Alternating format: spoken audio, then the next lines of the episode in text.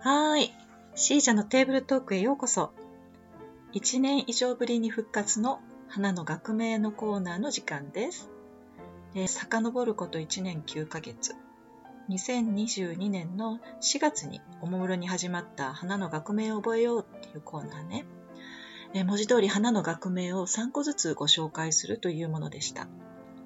で、2022年の11月に DFA2 というダッチフラワーデザインの理論試験を受験することが決まり、えー、その試験がね、昨年の1月だったんですね。えっ、ー、と、そのために462種類の学名。学名は2つから3つ、あるいは4つのね、えー、ワードで構成されているので、実際には少なく見積もっても1000個以上のラテン名を覚えなくてはならない状況になって、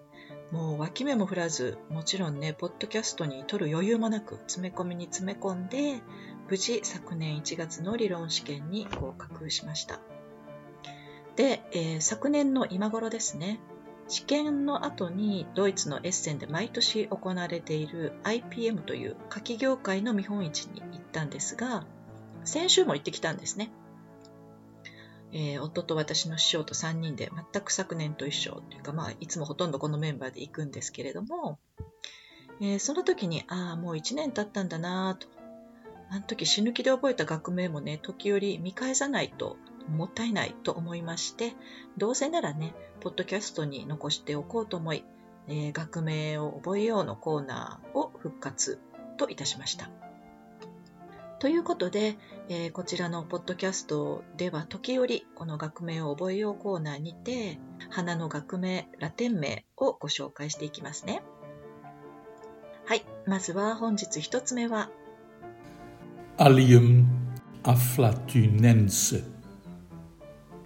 Allium afflatunense アリウムです。ユリカアリウム属で和名を花ネギと言いますが、日本の花屋さんでもアリウムで取ってますね。うちの庭にも初夏になると咲きます。実は今日ね、ご紹介するのは3つのタイプのアリウムなんですけど、このアリウムアフラチュネンセは皆さんも一番見ることがあるアリウムです。茎はね、スーッとまっすぐ伸びて葉っぱがついてないんですね。で、結構固めの茎で、その先っちょに球状、あのボール状のね、紫のお花がついてます。よく見ると、その球状のものは小さな花がいくつもあの固まってボール状を形成してるんですけど、その一つ一つのね、小花は6枚の細い花びら、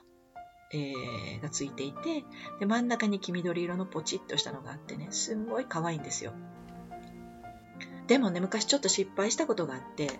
この丸い形を作ってる小花ね、があまりにも可愛くって、あの、作ったチーズケーキにこの小花を散らしたことがあったんですよ。いや、可愛いとか言ってね、写真撮って、まあ食べるんですけど、もちろんその花の部分は食べませんよ。あの、鑑賞用に、えー、作られてるやつだったのでね。でも、花ネギっていう名前だけあって、めっちゃネギ臭いんですよ。うん、なので、私のね、得意のチーズケーキにもほんのりそのネギのね、匂いがついてて、すっごい残念な味になっちゃったんですよね。いや、ほんと、見た目にね、フォーカスするのも大概にしやーと自分に言いました。はい。で、次が、Allium giganteum。Allium giganteum。はい。同じくアリウムでギガンテオム。ギガっていう言葉を使ってるだけあって、頭が球状の部分がめちゃくちゃ大きいんです。でっかい子ですね。これはこれで非常に迫力がある子ですね。大きなね、庭とかに固まってあると、まあ、色も青紫で綺麗ですからすっごく映えますね。うん、そして最後が Allium spherocephalum Allium spherocephalum こちらも同じアリウムなんですが日本語では単調アリウムといって生け花とかでもねあのよく使われているんじゃないかなと思う花材です。この子はすごいユーモラスな子でね、茎が自由っていうか、まあ、予測不可能に不規則に曲がっていくんですね。あの、スーッとした子もいてるんだけど、結構くねくねの子もいてて、で、先っちょの部分は随分可愛げなね、小さなボール状なんですよ。ちょっと長細い感じかな。あの、くねくねしてる子は、すご、それだけでね、造形的に面白くて、えー、まあ、アレンジに、なんていうのかな、奥行きを与えてくれる花材ではあります。いずれのアリウムも原産地はヨーロッパだとか北アフリカ、地中海沿岸で暑い時期に開花します。はい。ということで、本日のお花は以上でした。そしてもう一つね、気になっていたコーナーについてちょっとお話ししておきます。それは一緒に弾こうよというね、コーナーについてですね。えー、ピアノを弾く長女と私、バイオリンを弾く次女とで、えー、その時ね、私たちの間で一緒に弾くものを、まあ、家でね、家の空き時間にちょろっと弾いてるものをちょっとご紹介するっていうコーナーだったんですね。で、見てみると、2022年11月のエピソード49で始まってるんですけど、その時がね、次女がモンティのチャルダッシュを弾いたのをアップして、で、その数日後にね、私とピアノを合わせてる様子をアップ。で、その時に、長女がね、そろそろ、その私が弾いてたパートの練習を始めるから、姉妹で弾けるようになったらまたアップしますねって言ったきりね、放置してしまってるんです。実はその後、11月中に一応ね、姉妹で弾くやつは完成して、12月11日、これも2022年のことですね、にその完成バージョンを音と動画で撮って、えー、YouTube にもアップしてるんですね。から長女が16歳、次女が13歳でしたね、あの時ね。で、あの、ポッドキャストの方にも流さなきゃと思いながら、例のね、DFA2 の勉強で忙しくて、タイミングをね、失ってしまって、それからもう1年以上経ったっていう感じです。ダメね。ほんと、タイミングって大事ですよね。でもすでにね、すごいタイミングを失っちゃってるので、あの、YouTube に上げた URL を概要欄には貼っておきますので、ご興味のある方は1年ちょっと前の演奏になりますが、ご覧くださいませ。完成度はちょっと低めです。で、それ以降はね、あの、次女もかなりバイオリンや学業で忙しくて、長女も同様ですね。ピアノと学業で手一杯ですし、なかなかね、私と遊んでくれる機会がね、少なくなっちゃったんですよね。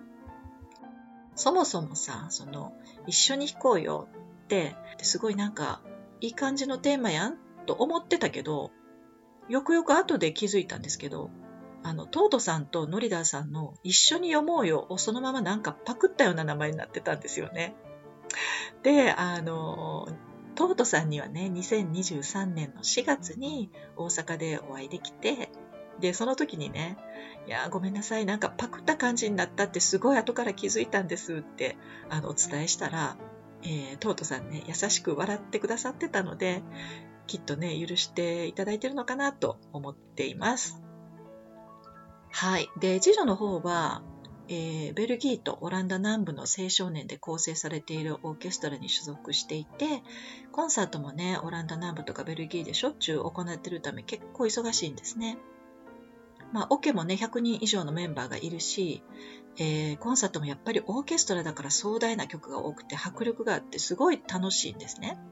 チャイコスキーのあの白鳥の湖とか、ドボルザークとかね、とエドガーとか、ただ、バイオリンパートってそんなめちゃくちゃ難しいことするわけじゃないんですよね。で、もう一つ、えー、次女は室内楽の楽団にも入ってるんですけど、そちらはね、やっぱりレベルが高くて、本人の技量もあの必要とされる室内楽が多くて、練習を聴くのもすごい楽しいんですね。ただね、それに合わせるピアノとなると、かなり超本気でめちゃくちゃ練習しないと弾けないようなものが最近は多くて、まあ私と弾くときっていうのは本当リラックスしてなんか力抜いて弾くようなものになるんですよね。まあですので、そうですね、年に1回とか、あ、そういえば、数回前のエピソードでオランダの子供用のクリスマスの曲をね、数曲一緒に弾きましたけど、まあとにかくこの一緒に弾こうよコーナーは、まあ年に1回か2回程度の緩い頻度にはなると思いますけど、2話ほど上げてるのでね、なんか削除すんのもあれやし、このまま置いておいて、時折、えっと、アップしようかなと思います。はい。ということで、えー、本日は幻のコーナーとなっていた花の学名コーナーとそして一緒に飛行よコーナーについてでした。最後までお聴きくださりありがとうございました。それではねシージャでした。